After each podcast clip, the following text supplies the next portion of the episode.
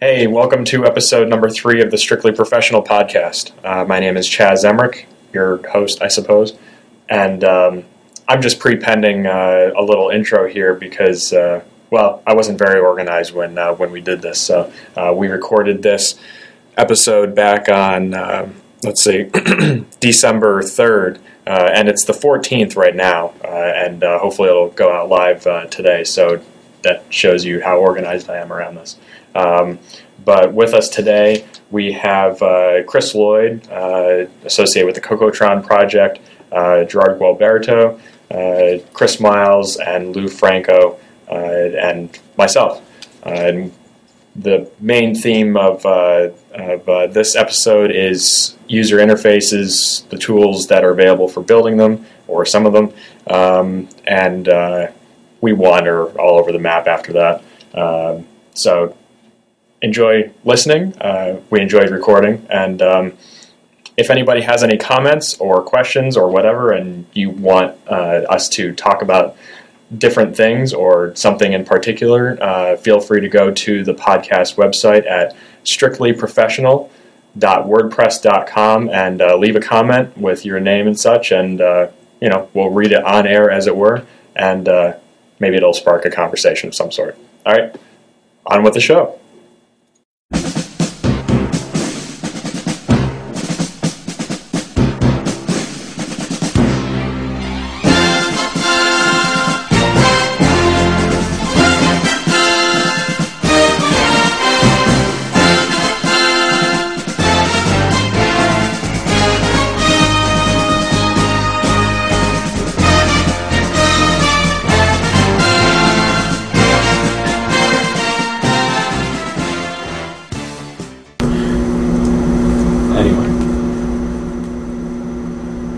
That. I hit record. I thought you were going to introduce us. No, no. I mean, Go to a topic, maybe. Yo, yo, look. oh, yeah, what's your topic? You have a topic. well, I uh, just just UI related stuff. Um, you know, there was a whole grab bag of things, and then you know, then the cloud IT kind of thing, and I'm looking at building. A, basically, I just call together whatever people I'd like to pick the brains of each episode. there you go. because I, I'm I'm looking at. Um, I mean, I just finished a long, relatively long development process on a thick client app, mm-hmm. and now we're looking at what we need to do for a couple uh, bits that need uh, web interfaces, um, and there's a lot of options. Yeah. Um, yeah. And so I figured I'd grab people that I knew that did interfaces and there you go. shoot the shit.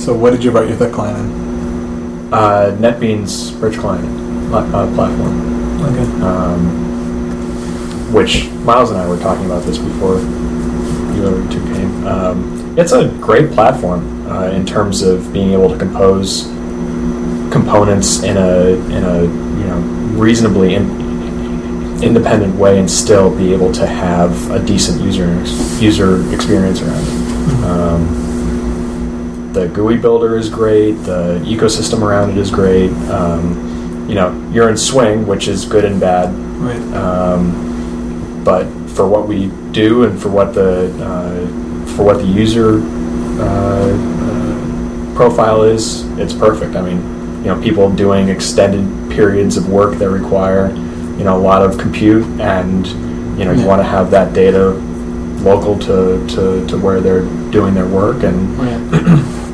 they're just looking for something to get the job done. They're not at all looking for bling or any kind of right. fancy right. anything, even approaching like you know the UX right, crowd. Uh, and so, you know, V1 that we pushed out is uh, it's definitely rough in the UI on the UI side because you know we didn't want to have different swing look and feels, and so we just used metal, right. which. Eh, whatever. It works for them, and we're not trying to be fancy.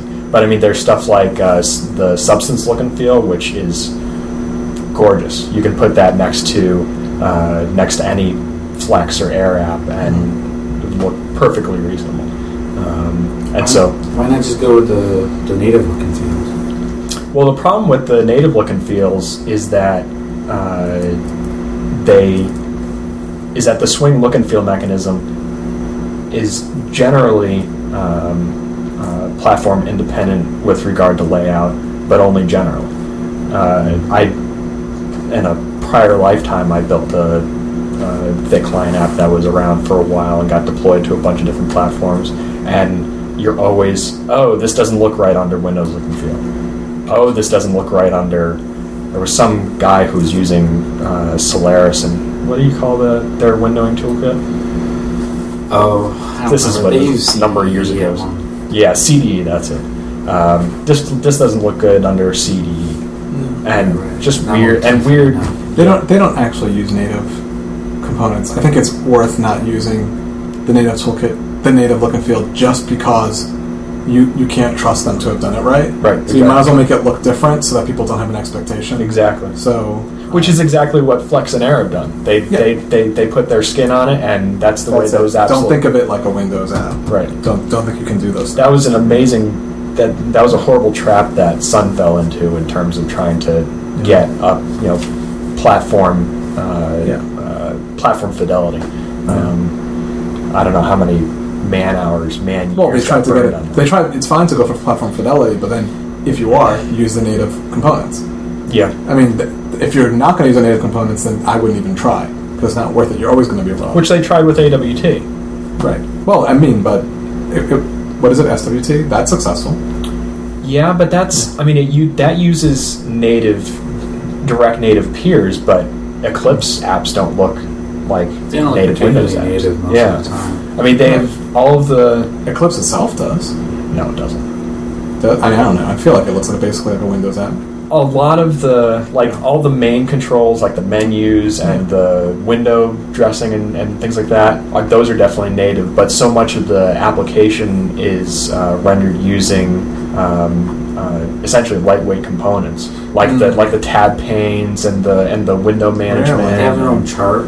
They Yeah. have their own, Yeah, but that- there's no chart. Excel views. There's date no pickers. one. They don't use the native date picker. Um, random stuff like that. Okay. And so you can tell you you can always tell you're on an on Uh, an Eclipse app.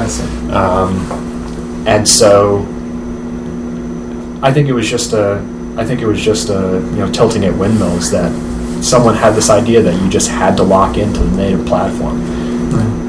I mean, what what toolkit aside from you know Cocoa and you know uh, WinForms or whatever actually looks like the native toolkit? You can tell when you're using a Qt app on OS 10. Yeah.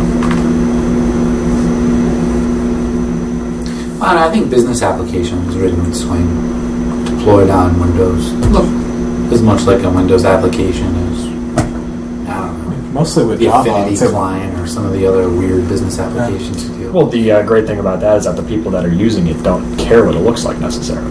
Yeah, like the, the end users are not really critiques of uh, that kind of stuff. And, then, you know, and the managers are more interested in efficiency and how to get things done quicker. If you can provide that in whatever toolkit you're using, that's the important thing. Right.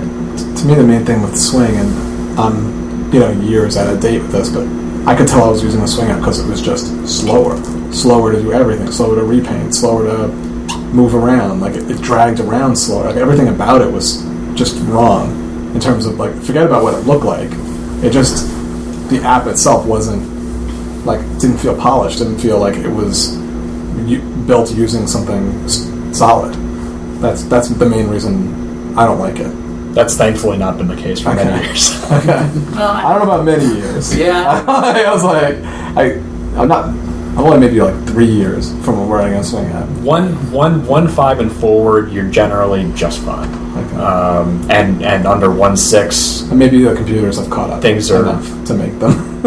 maybe. Not yeah. feel, yeah. But are you using it on more than one platform? I mean, you're deploying a Windows app, right? I mean, is the cross-platform nature of using it actually beneficial to you? That you do, can you fire it up on OS X and be like, "Oh, this looks Oh, great," well, or you're just like, I only develop on OS 10. Yeah. And right now, all of our customers for the thick client app are on Windows.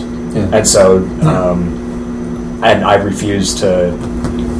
I don't want to, as a matter of course, be developing on Windows, Yeah. which is why we said, let's use Metal. That way, we're always using that interface regardless of Yeah, of you know what it looks like. you're in. You know exactly what it looks Exactly, like. yeah. I mean, there, there are other advantages, like when you get to the point where you're making your user manual. Like Yeah. just having Yeah. one look and feel Yeah. is just so much easier if you're going to do screenshots. I mean, it's, it's a stupid thing. I mean, but when you're you know when you're a small company, you can't. Yeah, I'm not going to have the, like two separate manuals and like two separate assets for what screenshots look like. and two additional people to go around Yeah. snapshotting behind everybody. yeah, that's yeah. Uh, I mean, Yeah. so And you see it a lot in some of the um, technical books, like uh, I don't know, just anything, book on Rails or Python, where they'll have some screenshots are from Windows, some are from OS 10, some are from somewhere else. They're, they're trying to get in the fact that it's yeah. you can do it in all these environments, but yeah, it just makes it hard to. So I guess that makes Silverlight not an option for you for the web. Well, no, because so if I mean I haven't played with it at all, but in principle, I should be able to take our Java stuff and our Clojure stuff and cross compile it like we do with IKVM to produce an assembly, and then push that out with Silverlight Yep. potentially. Mm-hmm. Okay. I don't about the, what's your your. There's no uh, IDE for you on OS 10. There's no IDE, but the what you mean like for a UI designer kind of thing. Um, well, I don't know. I haven't gone that far. Yeah, yeah. I mean, that's my that's that's the least of my concerns. I mean, I guess you can go Moonlight and try to get that working and. I mean- and like SharpDevelop or whatever it's called. Yeah. I mean, UIs Yeah. for us are are a cost sink fundamentally. It's the it's the functionality that is embedded within it or is backing it if you're in a web context that Okay. that, that really matters. And so if if de- if deploying with Silverlight happens to you know get us a long way down the path in terms of Right. easy deployability and Yeah. user experience that sort of thing, then I have no problem with it at all. I mean, and you definitely need to put bring JARs to the client side and run them there. Like Not, I mean, Uh, not necessarily. If if we're talking about just a uh, just a strictly you know web front end Yeah. to a back end service, then I don't see why uh, writing something in right. Silverlight. Or or just even HTML. Why Yeah, no. that? Yeah. Uh, I mean, I, I guess that's the default, right? If you're doing a web, I, I feel like you have to have a good reason not to use HTML JavaScript.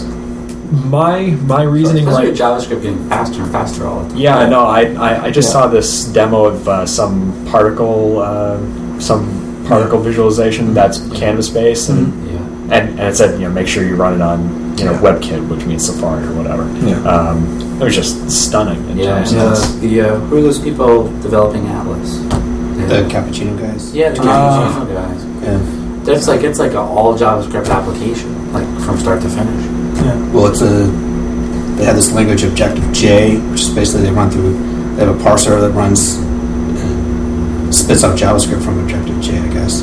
Gotcha. And then that runs in the browser. So it's like not like the. So their own language for the system, which is Yeah. similar to Objective C, and the whole thing is based on Yeah, I kind of think the Cocoa APIs. I kind of think they had lib. I'm not. su- I mean, you might be right. I was thinking they had libraries for JavaScript that they pull in. Yeah, That, they, Yeah, add, you said that, that lab. the Objective. J Yeah, they have yeah, it's a whole Objective- component model and stuff like that. Right? yeah, they have their Objective J libraries, But- which but are they- written in Objective J. Yeah. I Just see. run through this I guess language. it's more like GWT or something. You're writing. Yeah, but you You're not writing the thing that gets deployed. It compiles to something, the JavaScript that gets deployed. Right. Yeah, I don't know exactly where they, they do the translation. There, they do have a translator which basically takes this Objective J turns it into turns it into JavaScript. I don't know if that's Gotcha. Oh, back end running or in the in the browser. browser or not. Oh, But oh. what you end up with is just a JavaScript application that yeah, runs Yes. in browser. yeah, yeah, that's The the browser requirement. is Is the you know modern browser. I think they have JavaScript. They have a standalone implementation as well. Yeah, I guess So what you, they can- you can run it by itself, just like yeah, well they had the um, I guess they have their Atlas application, which is like interface builder for Yeah. Cappuccino. it looks really nice. And um, their, Oh, it's their yeah. original I'm, I'm fiddling with a demo too. Sorry. Yeah, yeah, no, no, it looks attractive. And their original plan was to offer it as a service on the web, where you would go to their site and use Atlas and spit out your Oh. stuff. And but I guess people didn't like that. They wanted to be able to save their stuff on their local disk. Yeah. So they re-engineered it. So they basically you know run Atlas inside of basically a standalone browser kind of situation, and where you can save the stuff on your local machine. So it's a desktop application, which is written in Yeah. Objective J, JavaScript, Right, right, right. then um. But you could write a pretty rich inter, pretty, pretty rich Oh, yeah, application yeah, it's have some cool demos. with tools like yeah. that. Well, go. SproutCore also has a similar product. Hmm. So what's this app? What's what's the difference between Alice and Cappuccino? Then? Atlas is the IDE. Oh, okay. Cappuccino is the. their framework, Company, basically. yeah. And Atlas is also web based. Yeah. Yeah. So it's like It's, written, it's actually thing. written in Cappuccino. It's Okay. written in Cappuccino. So. Yeah. So it's like that Mozilla uh, IE in concept. The Bespin stuff. or- Bespin, yeah. Yeah. I guess Well, actually except use it's not just text. Yeah, it was like you like Yeah. drag and drop GUI components Oh. and plug them together. It looks it looks a lot like Interface Builder. Yeah, It's- almost identical. It's I mean everything about Cappuccino is modeled on OS 10 style development. Oh, Like you said, Objective J instead of Objective C. Cappuccino looks like Cocoa, mm-hmm. and the, the, the look and feel of the apps is a lot like an OS 10 app. The final apps. So there's, there's the one I love that I actually started using. I, I like the slide one; it looks nice, but I'm never going to do that. Like I'm never going to want online slides like that. I'm always going to want Keynote. But there's this one called uh, Mockingbird. I think it's gomockingbird.com, which is a, a mocking, a UI mocking. Um, Oh, yeah, I've seen it, yeah. it really nice, and um, they did a great job. I mean, it's amazing. Better than Balsamiq or whatever. you know, equivalent. Okay. But I, I hate it. But that's- I mean, I can't run those freaking balloon air apps. Oh, I just yeah. can't take it. Yeah. Like they're just so. Yeah, it's like I- it's like I. And the idea that I can go to any machine and, and it would always be there. You know, the whole why why you'd want it on the web is. I, that's something I would want on the web. Yeah. My mocks. Yeah. So. Um, yeah, you can just show them to people. yeah. Check this out. Yeah, absolutely.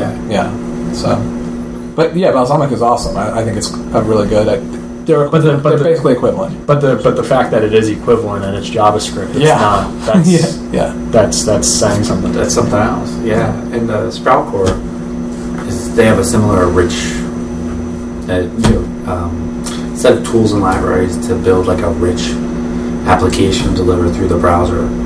Um, but they, they don't use Objective J. They they just have it's just Yeah, it's just straight JavaScript. JavaScript. Yeah. just straight JavaScript. So they have a similar type thing, a interface builder type. I don't know. I don't think they have a. They don't. I don't think they have a GUI tool. But the product unit, the, the result is is similar in that it's an all JavaScript JavaScript application. Right. Where instead of like delivering like an HTML page with some JavaScript components, you deliver like the HTML is really just like the skeleton to deliver your huge JavaScript application, Right. and it's all in JavaScript. Hey, Jared. Hey, We're live. right on. Just so you know. So, so there are choices. There are choices out there. There's, You it don't- seems like there's a, we're definitely in a period, especially on just JavaScript frameworks. Yeah. Yeah. It's like insane. Like, and then like I'm just constantly surprised by you know, and then Google comes out with one. You know, the closure closure one. oh yeah, Oh, nice. CommonJS is taking off. Yeah. A lot of people, are Cappuccino people, are giving to common, giving uh, stuff to CommonJS. Google is giving stuff to CommonJS. Oh, really? Yeah, yeah, it's like That's uh, a peer to jQuery, isn't it? CommonJS or no? No, it's like I don't. Well, you know, don't don't quote me, ha ha ha. But uh, it's uh, it, I, I believe it's like uh, like RubyGems or something, where Oh, people oh, develop oh. modules and they're trying to overcome, you know, the big namespacing problems you have with, with uh, JavaScript. Gotcha. So you can, yeah, you, you can just go to CommonJS and download the libraries you want for your. We use You can, you can like point thing. You, if you're doing development, you can just point to them. You don't have to even download them to your computer. I mean, this is this is my biggest concern about doing something with just HTML and JavaScript is that the development model and tools around it is Mm. generally rubbish. yeah. Um, and I mean, as nice as JavaScript is in a lot of ways, it's very functional. You know, prototype-based class system, lots of good stuff. There's a ton of crap in there, and I guess we could try GWT then. If Or Java Web Start. He's already got a lot of Well, code written. oh, don't even start me. Don't. How- I don't mean, why not just an applet? I guess that's the easiest thing to imagine doing. Uh, yes. Uh, Applets, even after Java 6 Update 10, are fundamentally broken. The, the, the deployment is okay on Windows, but not great, and just broken everywhere else. Um, you know, you still get the warning, this app is about to open a window, warning, it's about, you know, you have to go Yeah. through the, the, I give this thing permission to run on my computer, just like Right, Yeah. right. If you did GWT, you, you get to avoid all of that. Well, GWT is um, GWT requires that you write it in Java. Right. I don't write. Oh, oh. 'Cause it compiles the Java, right? Yeah, into the, that's right. and it's tied. It's not tied. It, I mean, if it if it could uh, build work. JS based off of class files, Yeah. that'd be fine because Closure can do that back to front. Yeah. But I'm not gonna write. I'm not gonna build a whole project in Java. That, that's just ridiculous.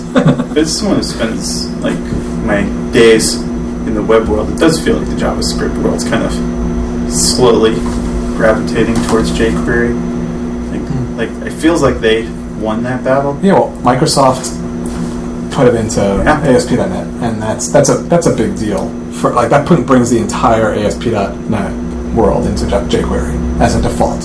You know, and there's I mean, even ASP.NET has Microsoft Ajax as a, as an alternative, but um, you know, and they use jQuery is mostly I would just say mostly Microsoft pushes it mostly as a a way to address the page. You know, the the whole like DOM Manipulation manipulation stuff. stuff, Yeah. and not the components are not written in jQuery. The components are still the, the old way they used the, the current way.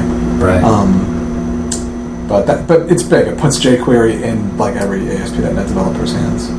We use E EXTJS. Um, it's one thing that's nice about it is it it it kind of comes with a, the idea of an application look and feel, not just components.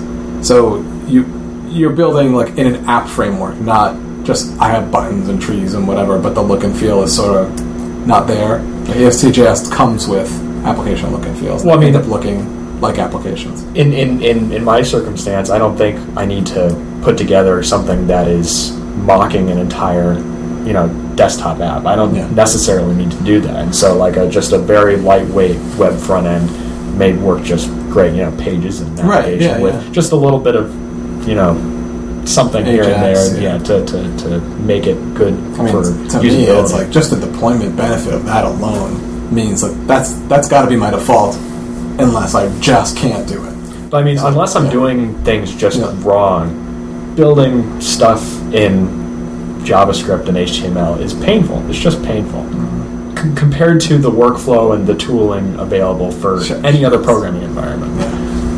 Uh, I know. I, know every, everyone is uh, everyone loves to you know you know really hammer on on, the, on Rails, but um, I think it's a very straightforward way to put a, a web application together. It's, if you know if you work the way they want you to work, it's, it's really not it's really not bad. It's fairly Yeah. Painless. Things are organized in an easy way. Their deployment situation used to be atrocious, I- but it's gotten a lot better. I think I think what then you Chas and I can might be getting at is just like the layout of components into a page. Yeah, no, I'm not even talking about Rails or frameworks like that. I'm just Yeah. saying you have HTML and then you've got to wire these things up between the various JavaScript frameworks and then all these very, what seem to me very, um, you're always rolling things anew in every single app. Well, I think Rails addresses a lot of those issues. In, for the most part, you, you only have to know Ruby and enough HTML to, to sketch out your web page. If you want to do something clever, oh, you know, I like, I don't know, like like this level of clever, nothing, nothing too tricky. You can you can write even some simple JavaScript in Ruby through Rails to do uh, to do some nice things. You know, I mean, you can't you can't recreate something like uh, like Cappuccino is doing, but you can do you can write some code that'll let you change one pull down when you manipulate another pull down pretty easily. You don't have to spend a lot of time Yeah, but what, what about things like grids? Like about grid. I mean, things that like you know, like you know, like tables and charts and things that are like you'd find in a business app. Like just like a scrolling table of columns. Yeah, no, it's definitely it definitely Yeah. they want you to write like a web based application. You know, so Yeah, but wait, but I mean, I, I might need that though. I mean, what if I have to show a lot of data in a I mean, yeah, scrolling- pagination. Just just Yeah. pagination is not a trivial problem Yeah. in web development. I mean, Yeah. like I said, I mean, I'm just doing it. I don't know what Ruby, Ruby does, but Django makes it trivial. Oh, really? Yeah, yeah. There's some plugins, and I'm my Rails stuff's out of date, but there were plugins just yeah, pagination is not Yeah, a real pagination. problem. Right, but it's tied to a relational database in the back end, right? Not necessarily. Oh, okay. Yeah, They Django, a- Django's is tied to their concept of a model collection, which by default is it doesn't doesn't get to through an be, ORM, but Yeah. same exact I- I- situation with Rails. It's Yeah. tied to you know their active record concept, which usually is backed by a database, but they have plugins to make it work with Well- weird things like Redis or When I think about it, I kind of liken, like, I think about it, like, web dev, we're still, like, we're still writing, like, assembly code, code in a lot of cases. That's yeah. that's that's Oh, what I'm talking about. and, and, and, and, and I've been doing it for a long time, and I keep thinking, like, oh, okay, well, the issue isn't just, like, processor speed or some better language coming along. It's just, um,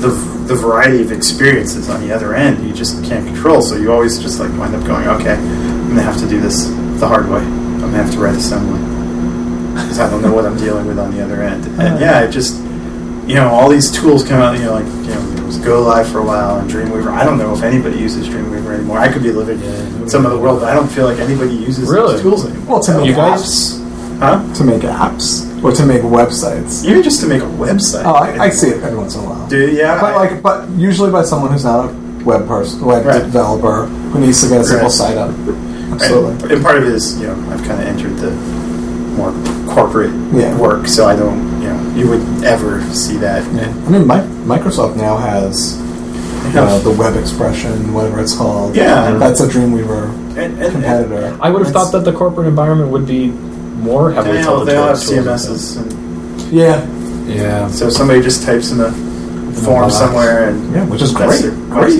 Yeah, That's it's Great so for me. much better. But it's it's, it's great for everybody. Yeah. Why should No. Why should I be thinking about you know anything like the design of what the page looks like No, if I'm a content writer? right. You know, like that's No, it's just a way for them to screw it up anyway. yeah. Why is true. half the text on this page Like, red? why, like, and why should you know? why why should anyone need to know HTML? Yeah. It's crazy to me. It- oh, believe me. That was that was the I wonder about that all the time. Like, Bef- yeah.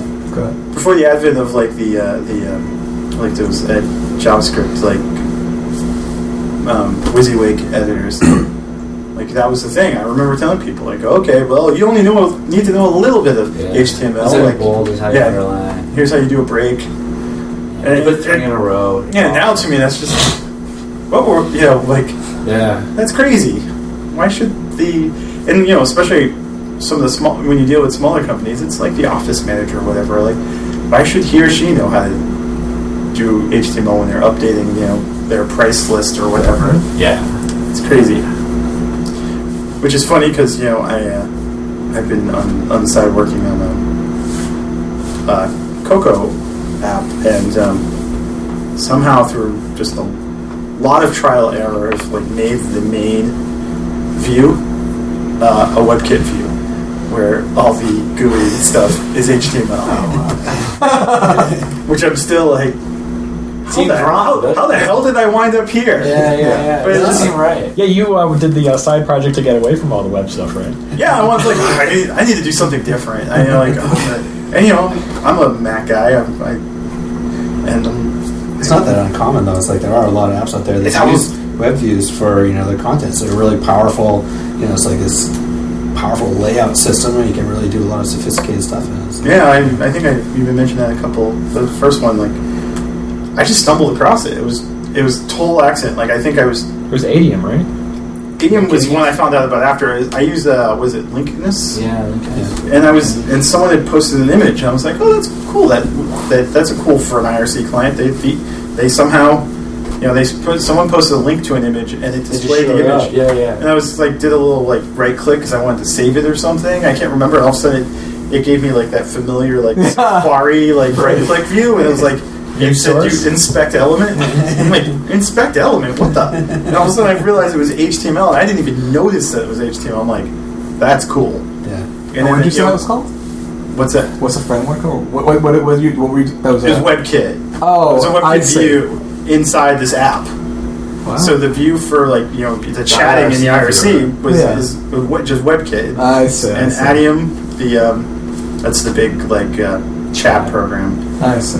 That's their that's the WebKit. thing, right? So I'm basically doing the same thing. Um, and then I was reading uh, iTunes Oh well, they have Most of iTunes is. WebKit now. Is it WebKit? I thought it was their own crazy thing. Well, WebKit is you know that's Oh, them. But can you get at non the non? I mean, iTunes has tons of things in it that are not standard HTML. Can you? Well, they have yeah, you can because um, they My have. brain sent scrollable grids. Like, Well, that's um, can I get? Can they're, get they're, one of those? they they do a lot of like CSS three stuff that's just that's been available for Safari WebKit Oh, forever. It's just and they're constantly adding new cool stuff like drop shadows, rounded rectangles, Yeah, I all mean, this there's stuff. there's nothing stopping them from doing like what Mozilla did way back in the day with you know the dash moz.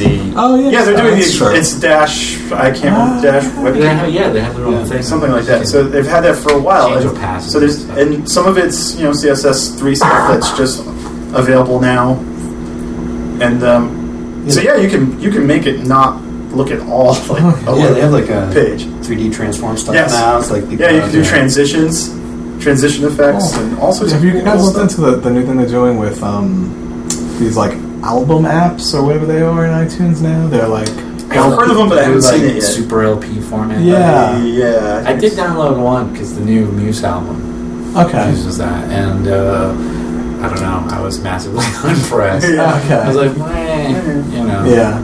Yeah. Okay. So what? It's like a rich experience. Or Yeah, whatever? I would say it's Yeah. roughly equivalent to a souped up DVD menu.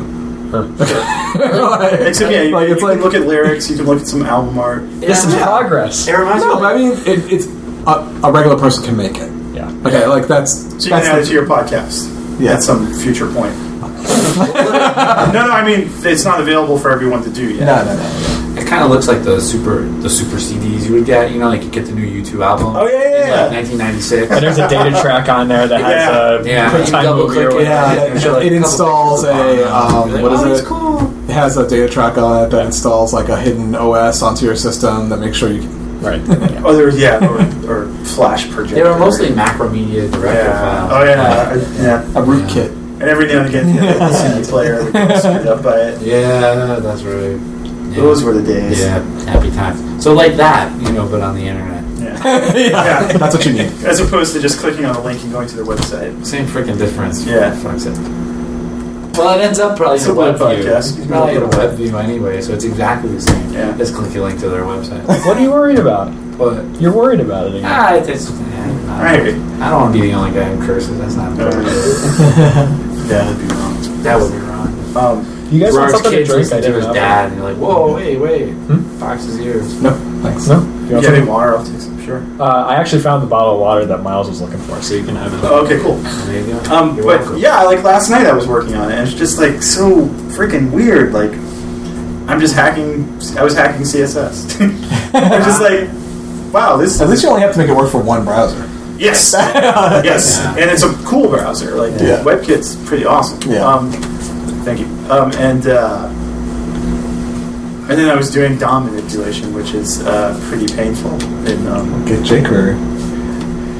I, I went through that already. It was just uh, the problem was handing it off to jQuery to have it render. It was Yeah. just like a tinge slow. Like I could see, I could see things happening, and I wanted to. f- I don't. I want it to be seamless. Why, why is that? Because it's perfectly snappy in, a, in the browser. Well, because you're handing off. I'm saying, like, especially on initialization, I'm saying here, like, let's say, here's a hundred, Uh, an array with a hundred items. Now go draw it. Hmm. It's gonna, it's JavaScript. It's gonna think about it for a second. And I mean, the JavaScript engine in Safari, WebKit, whatever, is really fast, but still, it's got to think about it. Does it does it think about it only the first time and then it's compiled, or is it not? Or, Well, no, or does Safari not have a JIT yet? I mean, it's not. It's it's thinking about.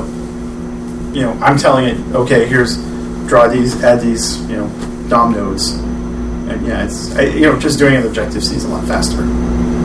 So, in my experience, in my non, you know, I didn't benchmark it. It just it's just Yeah. how it looked to me when it was happening. I was like, I don't like the look of this, and I did Yeah. Objective C, and it was a lot faster. So that's how I'm going. So what's the secret project that you're working on? It's not that secret. It's kind of goofy. Oh, actually. okay. It's I uh, had a copy for a while. yeah, and it, it's just uh, there's lots of Twitter clients out there, and I use one. I like Tweetie, and uh, I don't participate much in Facebook, but a lot of my friends do, and I like to kind of keep up. And I don't like going to the website, and I just wanted a client like that for the desktop, Oh. and it didn't exist. So hey, So- I- I decided to write one. Now it's become like my uh, it's come become my white whale. I just I, I I'm not even sure I, I care anymore, but I want to finish it. Right, right, right. And I was having a lot of like uh, table views in um, in um, Cocoa are uh, very limited, especially even like when compared to the iPhone, which would kind of surprise me. You can't draw subviews like in Interface Builder.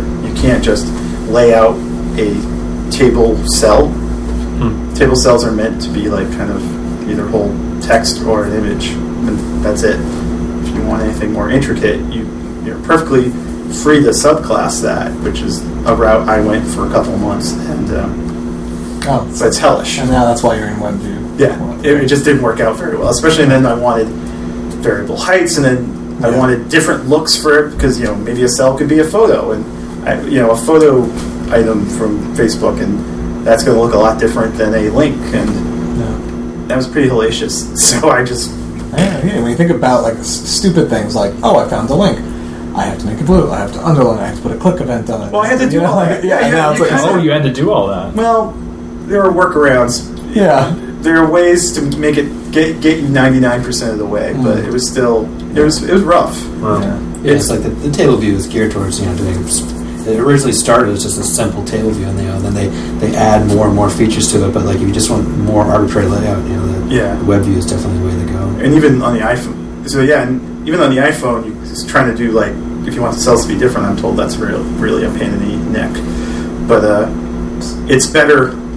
It's more flexible, but it's also there's like all these trade-offs. Like on the desktop, it's more limited, but you can have a ton of rows and it will be performant. Whereas the iPhone, they do all this trickery because they know they only have to display a few at a time because they, they know what size screen you're dealing with.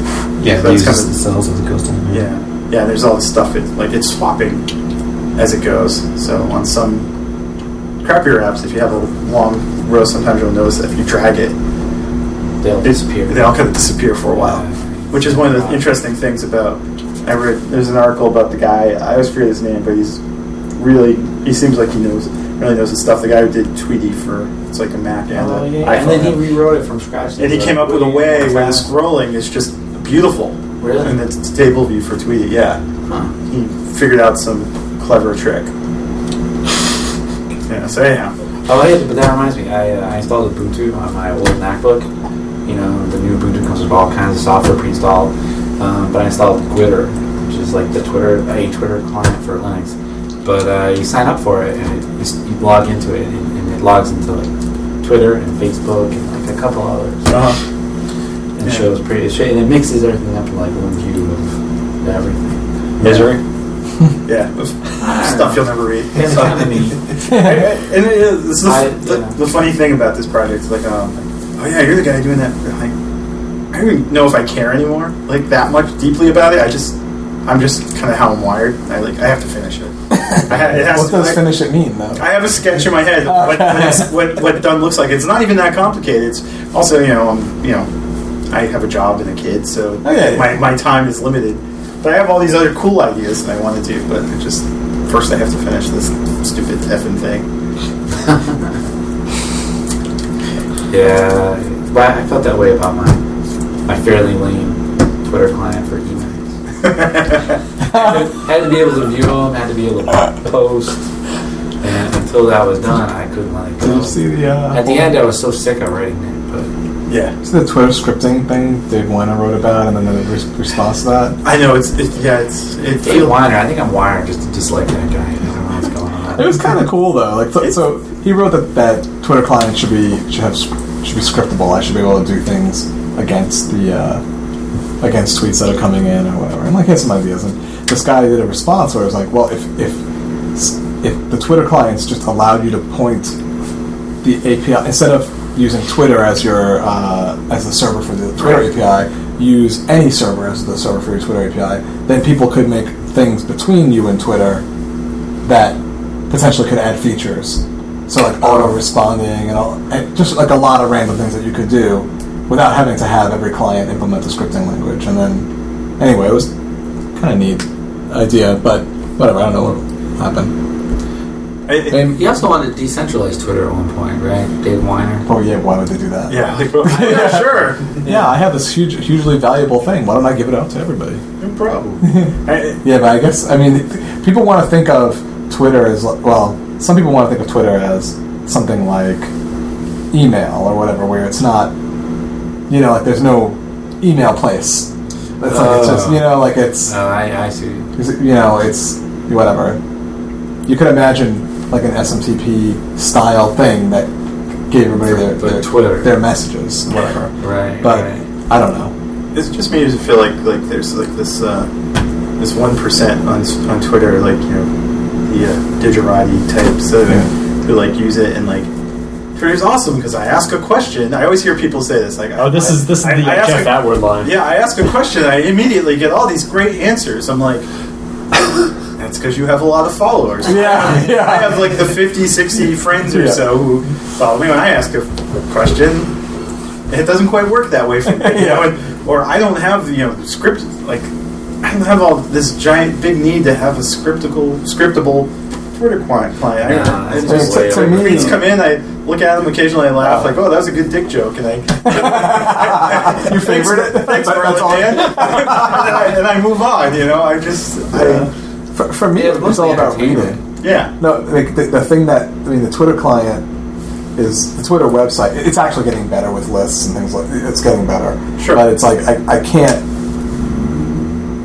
Pro, pro, I, I can't read Twitter through all the standard ways to read Twitter. Like the the best way I, I have of reading it is just RSS feed to a search on Twitter. Hmm. Like that's the most useful thing that I that I have with Twitter. No, So, really? I yeah. do. I do use the the client. Just read it my RSS reader.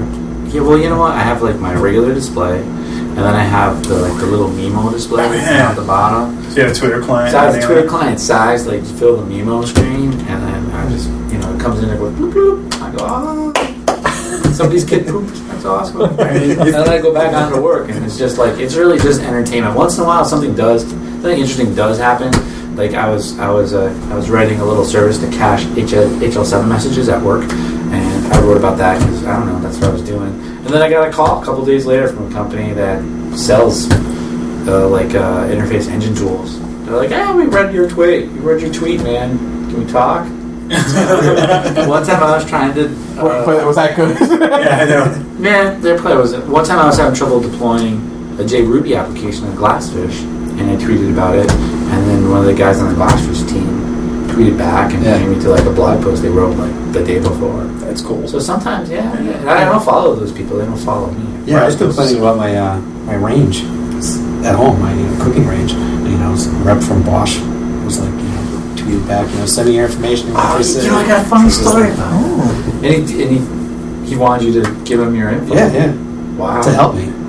I was uh, I was bitching about Charter because Charter does my internet service. And for a while, I was coming and going like on a daily basis. I was like, I can't believe how much Charter sucks. Blah blah blah blah. blah.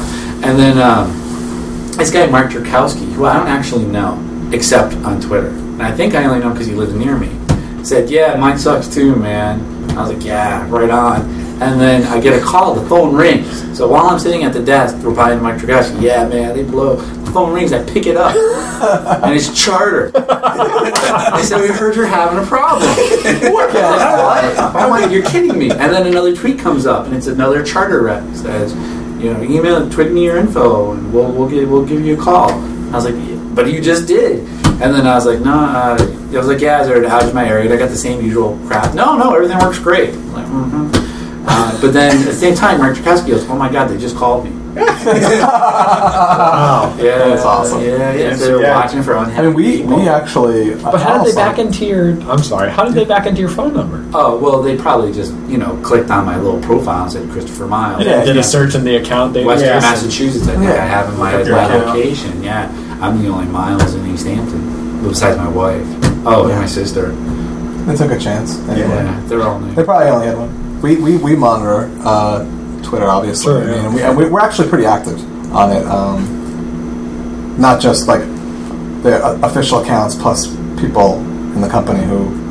Um, but we had like there was a conversation where one customer was. Uh,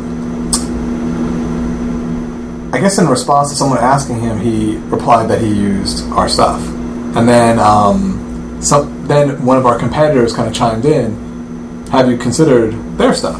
And then he said something basically like reinforced why he used our stuff more. Like it was great. It was like that's that's awesome. So we we kind of you know thanked him, and then his um, icon was the uh, uh, Knuth is my homeboy icon. Do you know Oh, that? okay, yeah. So we sent him like a is my homeboy T-shirt, just an our t- an our document T-shirt to be like you know because we're trying to we're trying to figure out how to engage our customers Yeah. more. Um, like, and it's it's actually hard. Like it's hard to build a community around like a product that's not like you know the iPhone. yeah, yeah, like so. But you know, we, we do try, try to try to figure out how to how to do that. Twitter seems to be a real easy way to do that. Yeah, people are pretty vocal. I mean, I, Yeah. I hook up with people with uh, for my open source project through Twitter. I mean, I have I have a mailing list, and there's like you know Google Code project. And there'll be people who use my project, and they, they never post anything there. They never post an issue, and then they'll post on Twitter. You know, oh, this is broken. It's not working. like it's like you know, or they'll do it on Stack Overflow too. And so I monitor these these places. You know, like you know, come over to the mailing list, or you know, Yeah. how can I help you, kind of thing. It's like but people complain there, and you know, or people will be like, "Oh, this worked out really well for me." But there's people I never even hear of. You know, people use this stuff. I never hear them. I never see them show up on the list or Right. issue or anything, and uh, they're there, and then that's how I find them. You know, Wow. stuff like that. It's about the only place I find people through. Twitter, really, is uh, on Twitter. But there you go, kids. If you want, you want to get taken care of, complain. On Yeah. on Twitter. Yeah. I mean, that's the thing. If you complain on Twitter and then you get helped, then why would you ever like? Because you can go to like a million forums on the on the. I mean, it's like the most frustrating thing in the world is to search for a problem and then see a bunch of unanswered Oh. form. But like that's the Yeah. Google returns back ten unanswered. I mean, I wish Google Or should they get come smarter from about like, oh, this looks like a form and it looks like it was never answered. I won't return that as a search result. I mean, if Google figures that out. if you're listening to this podcast, Google, that's what I want. Um, They're always listening to all the podcasts. they listen to all podcasts. they have their Google voice recognition thing. Oh, they said Google on that podcast. Okay. Google, Google, Google. Anyway, uh, You can do like the uh, the uh, echelon ruling thing and Yahoo, Yahoo, Excite, Google. yeah. Well, we just talked about Twitter, so There you go. Yeah. What we picked up. yeah, so, yeah. So, mark that one in your podcast podcast cliche bingo. Talk about bingo. It's the it's the TED, uh, tech podcast drinking game, right? It's the guy who had Dave Winer in the ce- in the center that is really happy right now. Uh, so, what are you going to use for your uh, your web your web front end? Well, so the so the next step is probably going to be just a straight web front end to some services um, that uh, don't have a RDBMS behind some couch and stuff like that. Um, and I'm still debating as to whether to uh, give JRuby on Rails a shot uh, or um, use one of the um, one of the Java slash Clojure uh, web frameworks. But, Oh, yeah. I don't know. I've looked at the Mm. the Clojure web frameworks, but Living on the bleeding edge. yeah, I don't know. If you're going to do a Rails application, it's probably just as easy just to use just to use Ruby. Just use Ruby on Yeah, Ruby's nice, but what, what was, what's your deployment environment? Are you really excited to set up a Glassfish app server? Well, I know I, I already have I don't know six of them. Uh, it's, that's that's here not a big deal. Says Glassfish. Yeah, I but see, I don't know anything about like Ruby, Ruby, C Ruby. Don't know a damn thing about like deploying it or I've never even run it. It's the same. So- It's not so bad. But JRuby, you can you can. Uh, there's an easy command. Was it? Is Warble? Use Warble. They don't even use Warble anymore these days, apparently. Oh, really? Yeah. But that would create a jar file that you could just deploy to Yep. Glassfish. So it's yeah. So yeah, if you already have Glassfish, then it makes a lot of sense. You guys catch some articles and, and you know, it's like I think it's Hacker News. Some guy who may have only been there briefly. He was talking about why he chose Lisp, Oh, Common Lisp over Oh, Python. Postobon guy? Yeah, and it's just like okay. And it was you know a lot of his points were kind of like it basically came down to I really love Lisp and that's why I'm doing it, which is Yeah, yeah, yeah. I would use. Clojure, but it wasn't. It wasn't. It wasn't in great shape. The other ones, I'm kind of pretending. But the, I I, gave them a the, the point you had about the Rails world is so true. The, the the fact that it seems like everything changes every six. It's just too volatile. After all these years, like when did Rails like really hit this? Like I, I think I started using it maybe uh, three, four, five years ago. Yeah, you had to be. It had to be pretty new. I was I, using would, it. I was in there pretty early, Yeah. like point. I want to say point eight or point nine. You know, like, and um, yeah, it still feels like it still hasn't settled down. Really? 'Cause, I mean, I Like especially on the deployment side of things, it just feels Wow, like every that's- six that's months or been- so, Yeah, but that's it's like that's because it everything you knew was wrong. The reason for that is because they, it has not been solved. It's It keeps getting better. yeah, but it's not good yet. So Well, I don't know. But Phusion Passenger is pretty good. okay, Yeah. But I heard that's Pretty not even- good. I heard I heard something about something Yeah. called unicorn that's supposed to be the new hotness. Oh, See, this is not- this is why if I was going to use Rails, it would absolutely be JRuby on Rails because there's a single way to do Yeah. it, Yeah. and it just works, and Yeah. it's on Java anyway. Yeah, and JRuby at this point is perhaps even faster than CRuby, so screw It's it. pretty fast. It's pretty, I don't know if Unicorn is gonna. It's like another Mongrel solution. I, see, I don't know. I don't. It's like Mon. I think it. I think it must have Mongrel somewhere in there. crazy. It's a, yeah. It's, It's, it's, it's, a, it's a Ruby-based web server. Rails is, itself seems to have settled down. Right. I think I, I kind of walked away from it a little. like the like the frameworks and stuff Yeah. like that. Yeah, Like the that's- last, the last, the last release wasn't that wasn't so hugely different from the previous yeah, release. That and there's not as much of like, oh, you're doing it that way. You know, that kind of. This is the way you do it now. yeah, yeah. You're an idiot for doing the old way.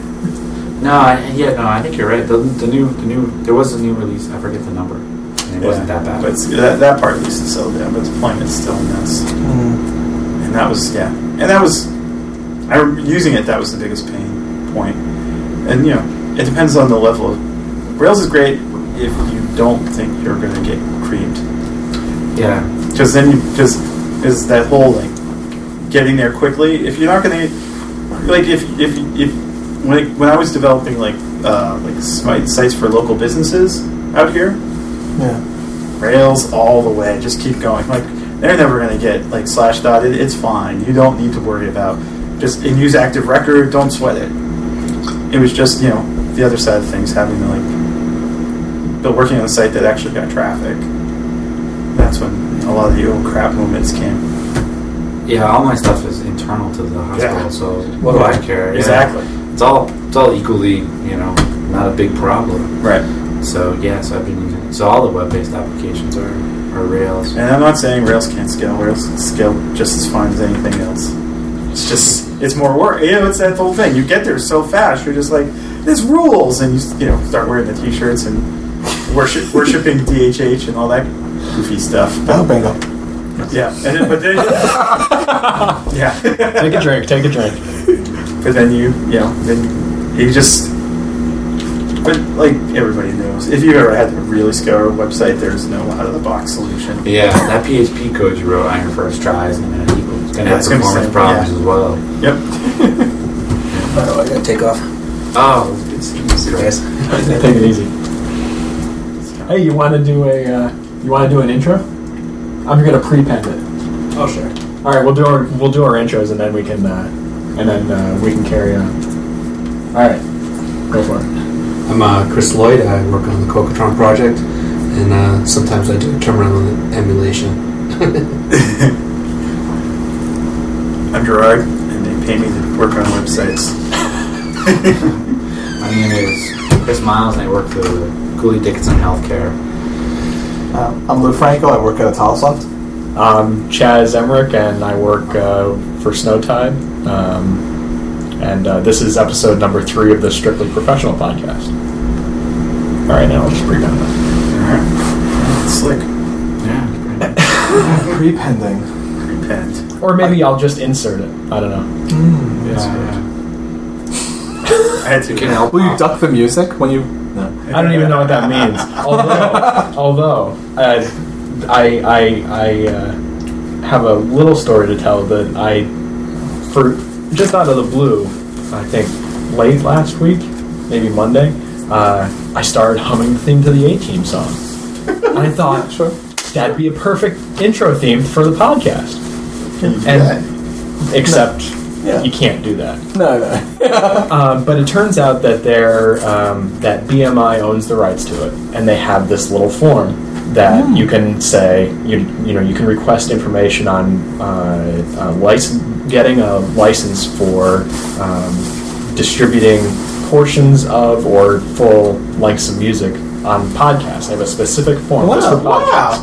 How And- progressive of them. And so I dropped my information in and haven't heard the damn thing back. Did you just use 30 seconds? Because that's okay. Oh, well, we're using it, But it's not. It's different. Yeah. Yeah, I mean, if you you have to, If you're doing a review of it or something, Yeah. yeah, you have to have some discussion of it or something like that. we could discuss the A Team theme song. I, I, Every week. We're doing it right now, for Christ's sake.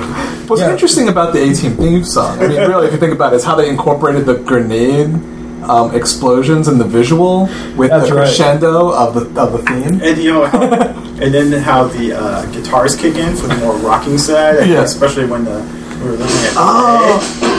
When BA came on the scene, you knew the guitars were coming in. Yeah, Yeah. well, I- and I, I anyway, like yeah. there's our ten seconds. Yeah. Right there. yeah. No, but that was okay because we were discussing it Yes. and reviewing Right, it, doing, doing an artistic critique. Yes. So that's fair use. But if I took if I took like you know ten seconds and just threw it on the beginning and never talked about it, then it's not okay. Yeah, yeah. Yeah. Yeah. So anyway, very progressive of them, except they don't answer their emails. Oh yeah. Anyway, I think if you keep sending it, they'll eventually get back. yeah, and then offer for Send a lawyer to your house. Uh, or or yes, you can use that clip as much as you want for three hundred dollars a year or something. like that. we noticed used in podcast number three, and your bill is in the mail. I like the way they have 10,000 people making sure that you don't use it in a podcast and nobody making sure you can pay for it to use it in a podcast. Oh, they have people like actively running around listening to podcasts. Oh, no, I'm sure they do. yeah, it's like, I know, well, I've heard, I had a friend who was um, applying for a job for one of those places. I don't know which one it was, where basically you go to bars and listen to the, the, the live band, and if they cover Yeah. anything, Yeah. you write down everything they cover, and then you submit it to them so they can bill them. As a, as a musician who's done the uh, cover band thing, Yeah. I've uh, I've never I've never been encountered that firsthand, but I've had I had once a show canceled on us like a month or so in advance where I was in some cover band, you know, working the weekends, and um, they're like, "We're not doing cover bands anymore." And we're like, "Oh, why's that?" Because ASCAP or someone came in and Yeah, songwriting. and they weren't paying, and and it would have involved this whole thing like every band would have had to written giving them a copy of their set list, so that they could go submit that and find out how much they had to pay, and it wasn't like a lot of money; it was just a hassle. Yeah. It's they, they just want they just want people to stop. They just want people to stop. There was a there was a blog post, as maybe a couple of years ago, from a, uh, somebody who owns like a coffee shop that would have live bands in. They just couldn't do it anymore because they got whacked. I think more than once for Yeah, you why know don't they just just people make the coming band like cover songs Why don't they make the band pay? because because the band doesn't have the money. Yeah, You go where the Yeah, cash you go where the is. cash is. No, no, no, no, no, no. Sorry. Why doesn't the the venue make the bands come in with a pre-approved set list that's prepaid?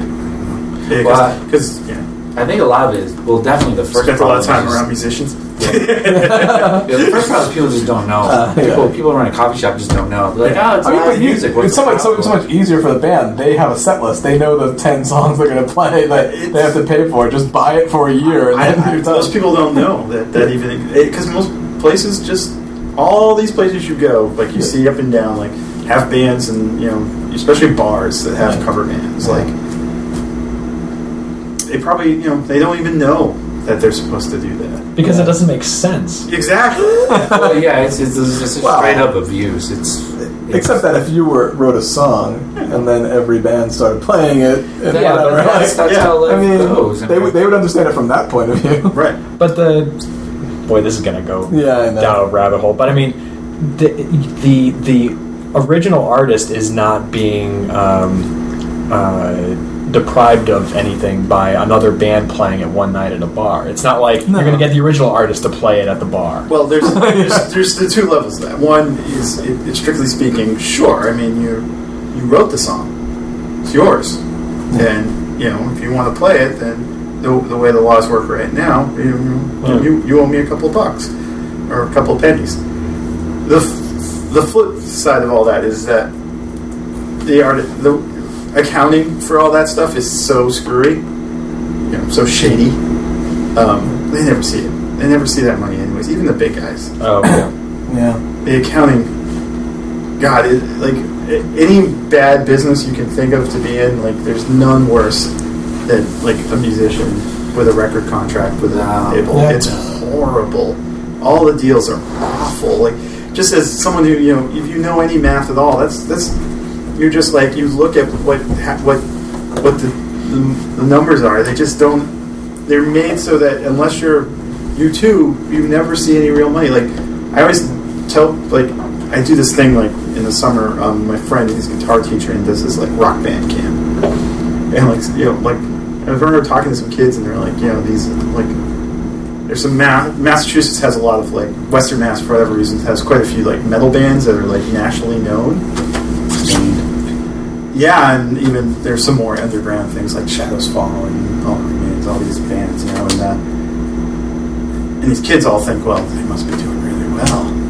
And like, just because you've heard of them and Didn't- bought their record does not mean they're doing it. Didn't doing they well. see the TLC behind the music where they explain points on the album work? Yeah, it's true. It's terrible. I was There's a. Yeah, yeah. I was a booking agent for uh, for a year, year and a half, something like that. Didn't pay a lot, but most of the bands were like small bands, and we had one who we- we had one mid-sized band. This is the '90s. It was uh, Letters to Cleo. Oh, sure. Oh, yeah. Yeah, you guys remember that, right? They were doing pretty well. So they had just recently been signed to a record company, and what we were doing is we were still we were still booking jobs for them around their tour because they get like all the money from those jobs. Right. But uh, yeah, they, the record company would call it just canceling, canceling, uh, canceling shows on them. I think it was mostly a control issue. Yeah. They, they Oh. don't They're want the band making money. They don't want the band feeling like they could walk away. Right. There was a po- there was a blog post yesterday. Was it yesterday? It was on Hacker News. Oh yeah, that, The guy from, that's an uh, old that's an old article. Um, uh, the Steve Albini one. No, no, this was Oh. somebody else from. Uh, Oh, okay, sorry. I don't remember the That band. Is it Too Much Joy? Yeah, Was something the name the band? but yeah. And he was like, "Yeah, I finally got to put my digital rights." Um, Oh, he had to fight counting. for it. Yeah, and he's he's already under like thirty, three hundred sixty-five thousand dollars, right? So it's not gonna really make a difference. But they finally put the rights on there, and he's like, "Oh, how much was it?" And he, you know, he's got some indie records he has out there, so he had like a guesstimate. He's like, "Well, my indie stuff makes like ten thousand a year, so it should be more than that." And it was sixty-five dollars. It's so bad. It was just ridiculous. Someone on Hacker News that later that day had posted this old Steve, this guy Steve Albini. He's a record producer. Um, he used to be in like bands back in the eighties, like Big Black. Um, he's produced like all like the Pixies and Nirvana and all that, and um, he's just kind of a gadfly, cranky guy. Um, but he's he's really smart, and he wrote this article that basically I think it might be called some of your some of your favorite bands or some of your friends are already this fucked, which was just laid out numbers wise. I remember reading that like in the early '90s. I reading that article like when I was still like giving being a musician a go. It it probably was one of the most influential things that gave me to just walk away from that world because it's like because especially the kind of music I played, it was just like okay, this this would be the best I could hope for, mm-hmm. and it sucks. What was it? I mean, like order of magnitude. like you know, you get this advance, it, but like everybody was like basically like the record company made like a typical band that say sold a quarter of a million records, which isn't huge, but it's you know it's good. The record company was going to you know would make like almost a million dollars. Their management was going to make like 60, 50, 60,000 k off this band, and the band would be twenty thousand dollars in the hole by the time it was all done. Like per member or No, no, total, just, or- no, just like total, like as an entity, they would be, you know, they'd have money because they were given these advances, but they at the end of the deal, they were. They, Oh, so there's they- this- there's they- this and you don't owe the money, you don't have to pay it back, but you're in the hole to the record company. Oh, and that's so so so you get this big lump, and then you need to And go touring for six years or something like that. yeah, it's terrible. It's, it's yeah. Anyways, I don't know how we got down down that rabbit, but that's one near and dear to me. It's, it's just a bad deal. But it feels like, I mean, maybe there's, you know, there's this whole feeling now that with the internet and the long Yeah. tail and the, and all the distribution, that there's ways to make it work without Yeah. I mean, I don't know if that's really true because I'm, you know, I have no, no- but there are people who are There's, trying a, these. there's a certain CD hump you have to get over that's that's Mhm. hard, but once you get over that hump, it's it's nice. And you know, part of it is people. You know, it's it's getting over some of the rock star BS thing, Oh yeah, and just realizing that you know you can make a nice living, yeah. but nice living isn't you know Snorting cocaine. Strippers and exactly. I was gonna go there, but you beat me to it. Me too. Yeah, Speaking of things near and dear to our You, you could maybe buy a house. Right, right. I mean, no, I mean, there, You there was like never, your own business. you know, we're now at a period of time where it's not starving artist or you know multimillionaire. Like Yeah. you know, there is the possibility of making, Making- low, you know, high two-figure income, low Yeah. six-figure income, or or maybe even just like thirty thousand. You know, which is a respectable. Like you, could, there are places you could live totally fine. I guarantee you, a lot of your favorite bands Yeah. are in that realm. Bands you dig. I only That's like all you they make. No. Yeah. Yeah, I was The watching Beastie Boys. the, uh, what is it, um, what is it, Soft Loud, Soft, or Oh, the, the Pixies, the one about the Pixies. oh, well, they're on the cashing tour right now. tour. God bless Oh them. yeah, yeah, yeah. Good for them. But they were talking about you know they're, they're getting they're all in the in the documentary. They're all getting ready for the tour and talking about practicing. And, you know, uh, the one guy's like, yeah, well, you know, I have absolutely no money left, and so I got to do something. And another was like, yeah, I you know I've been you know I've got two other bands that seem successful, but I have no cash either, I'm going to be doing it. and uh, I think Frank Black was saying. No matter what I do, people keep saying, keep keep comparing everything I do the Pixies. So I got no money either, and so we're going to go on tour. And you know, I don't know the band. I didn't. I never imagined them living in giant mansions, but I assumed that because everyone knows their name and you can buy their CD in any record store you walk into, and they have their own section in iTunes, that they had some money. But that is not the case.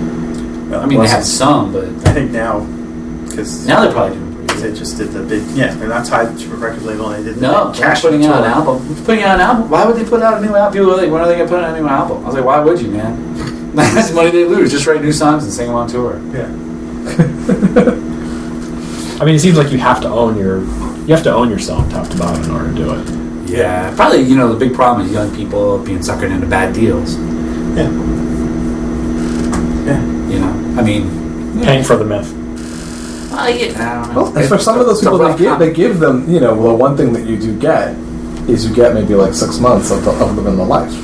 yeah, Right? Like you do, you get to live large for a little a little while. That's a lot of cocaine. But I wonder Yeah, if it's or a it's- lot of whatever you would like. To, you know, And, you know, and you know, they're well, they they used to serve a purpose. It's easy to forget that. They're, that purpose is you know, getting harder to quantify, but yeah. Yeah, yeah, for themselves as well. They Yeah. also have trouble figuring out what the hell they're doing. Uh, on, a, on, a, on a only vaguely related note, um, I, I, I got a letter from NBC Universal a couple weeks ago because I downloaded the uh, the Firefly movie Serenity through uh, through one of the uh, through BitTorrent, and they sent me a letter saying we saw that you downloaded this. What? Cease and desist. Man, this is the Big Brother podcast. What? wow. Yeah, yeah, I've never received anything like that before. And it, of course, that was the only file I've ever BitTorrented in my life. So I was shocked and appalled. but yeah, they, they sent So the letter. that they means sent the Maybe you what? could Your, explain to your, me how your. ISP gave up your IP address, or Yeah, I think what happens is, uh, in this case, NBC Universal. Um, They were running the. the no, I think they just ran a client that went out and downloaded And just- and you copies of their it stuff and and, could see who, was- could who see- was yeah. sharing it, who was seeding it. They took down those IP addresses, found out what well, and now that Comcast those. owns them, Right. Yeah, it's a Comcast they're just giving me IP It's just going to be on your bill now. so they, yeah, so they sent an email to Charter saying, you know, this ISP, this this IP address was sharing this file illegally, and then Charter looked up my information and forwarded the letter on to me. So I don't think Charter had any direct communication or giving information to NBC Universal. They just said, well, Charter just passed it along yeah, to. NBC Universal asked us to make this activity stop. This activity was coming from you, so we are asking you to stop, kind of a thing. Interesting that Charter is the one connecting line between these two sp- kind of. Well, speakers. yeah, because in, in Northampton, the, the connecting line would be would be Comcast, and in which case Comcast could say, well, you know what, actually, we are NBC Universal, and we decided that when you share a file like that, that's the equivalent of renting it on pay per view 300 times. we're just going to add it to your bill because we have your IP address and we know for a fact it was you. But I, I wonder sometimes is like some just like If they if they, They all it just pass just along one the time, then maybe I'd be okay with that. Well, I mean, at this, point, at this point, there's almost no there's almost no reason for them to make you stop sharing files, right? Because they, they just pay, they just charge you for it. Why not? That's you know? me. I- enjoy your ten thousand dollar bill, sir. I had a vague notion that stuff like I've heard rumors that things like that happen. Yeah, I couldn't but believe it happened. I've never believed it actually happens. I was shocked. So, what, but what was the upshot of the letter? Just Imagine explaining just- to my wife. it was just oh, like- it's no big deal. It's just knock This it off, happens. basically. Yeah, yeah, Yeah. yeah. Because I stopped, nothing else happened. But because I was doing it, I had the impression that I, I you know, I don't know, I could be on But how are you going to get the rest of the episodes now? Oh well, you know what? It's kind of a funny story. I uh, we we, we already might had, we already had all the rest of the episodes, and I even have the movie on DVD, but it's the SD format, and I have a nice HD TV, so I was downloading the HD version. Kind of funny. After afterwards, it turns out it's all subtitled in Chinese, which I find annoying. so I go on Netflix and it's on on demand. so I just watch. I just watch on Netflix on demand. It was most pointless thing. Which is a legitimate way. It's a legitimate to- way to watch something Even though they, for free. you know, they- you're paying a monthly fee that you know, again, NBC Universal probably sees little to no money from. It's just all. Yeah, it's just all these all little. When I was a kid, So we used to joke about the kind of things that happened in the USSR, and how they never happened here. It's But the- I'm not even that old for crying out loud. But the real moral behind that story is that if you're going to run a torrent, make sure you go to a cafe and use their. Yeah, be careful. Be careful. Watch out. Yeah, people are people do pay attention to that stuff. Or join a private tracker, maybe. Oh, That's uh, not unreasonable. Tor or whatever it is. It's kind of Uh, Tor is not really going to work for like high high capacity Ah, traffic because it bounces you around to places, and mm-hmm. all those places are just donating bandwidth for free. So you know. That's if you actually want to commit espionage. Yeah, if you're fighting, if you're fighting freedom, you know, in Afghanistan, you know, awesome. If you use it to download a movie illegally, you probably should feel a little bit bad about that. Fighting freedom. It's just weird. Fighting for freedom. Oh, look at that mental slip. Oh, the double speak. The double speak is so ingrained. I, I mentally equated freedom with slavery. Oh my god, I'm lost. I, I, Uh, I've got, got a blister on my on my ankle. Oh, I think it's an ulcer. Is it still okay to love? I don't know. I, wow, I just it's funny. It's just so I have a friend who big torrents things all the time, and I, I just uh, I'm gonna have to talk to him. You're gonna have to give him a heads up. Yeah, oh gosh, dude. That's the moral. It's kind of of the interesting. story. There's a whole. There's probably whole classes of content that aren't as um, monitored as as NBC Universal properties. Perhaps, I guess. I don't know. Anyway, does anybody have any other topics? No, no. We're going down this rat hole for this long. I think Yeah. All right. yeah. I already, you know. Well, I'm glad we did it. I Anyway, divulged uh, my name, where I work. Universal, you know. Well, you know, you tried it once. Now you know better. Now- we also, better. if you think about it, the AT and T. Um, sorry, the A Team was on NBC, so ah. we might be getting. Also, something to think about. It's really a one-stop shopping for them right now, as far as their, you know. Ah, that Just send us a letter. yeah. just, just, just send the bill to. Yeah. All right. Well, good night from us then.